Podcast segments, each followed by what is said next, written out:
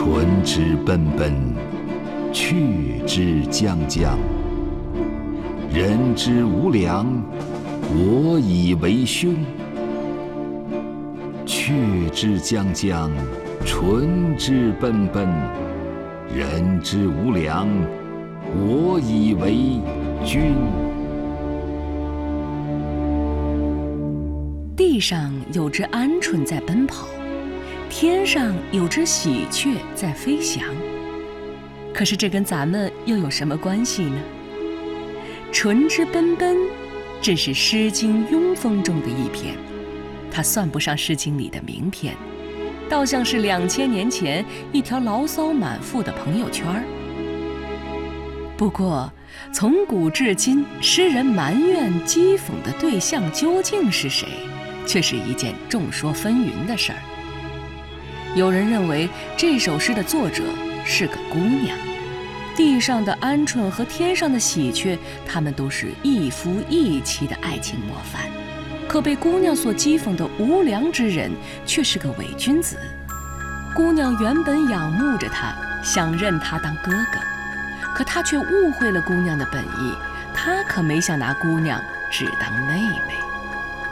这种发生在校园内外的懵懂埋怨，少年时代的青涩烦恼，该是多么的熟悉。可这样的理解却又难以服众，因为还有人觉得，这首诗埋怨的是公元前八世纪的时候，魏国的第十五任国君魏宣公。喜鹊在天上飞，鹌鹑在地上跑，可那无良的家伙却当上了君王，成为了我们魏国的君王。按照历史上的记载。这位疑似的被埋怨的对象魏宣公，他在位期间既不遵从周天子的旨意，又频繁地发动与周边郑国、成国等诸侯国的战争，更有甚者不辨是非，指使强盗杀掉了自己的儿子，魏国的太子吉。如此看来。这样一位对周天子不忠的臣子，对百姓不爱的国君，对儿子不慈的父亲，也难怪他治下的诗人会怨声载道。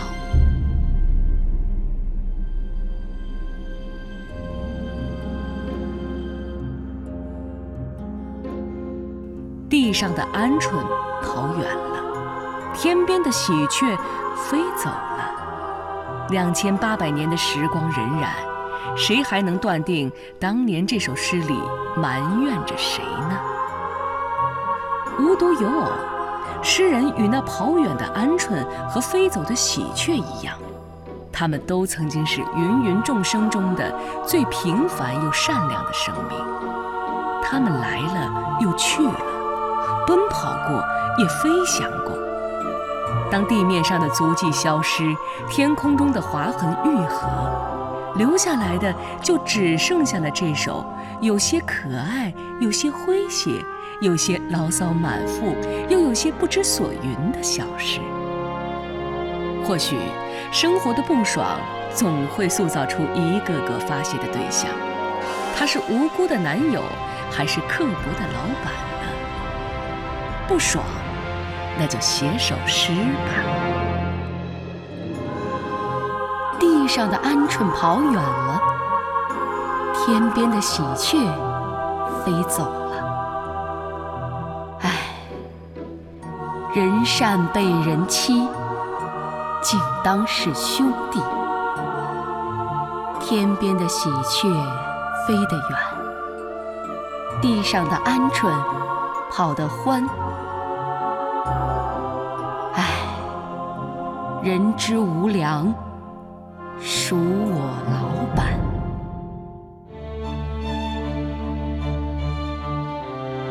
唇之奔奔，他所批判的现实早已改变，但这种批判的精神却始终未变。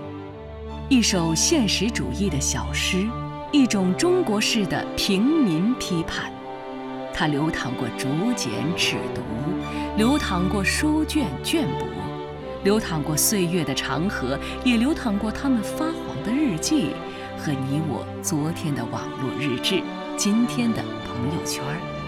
在我们文化的血脉中，我们情感的字里行间，每当你不爽的时候、心烦的时候，会不会也写过几句牢骚的诗？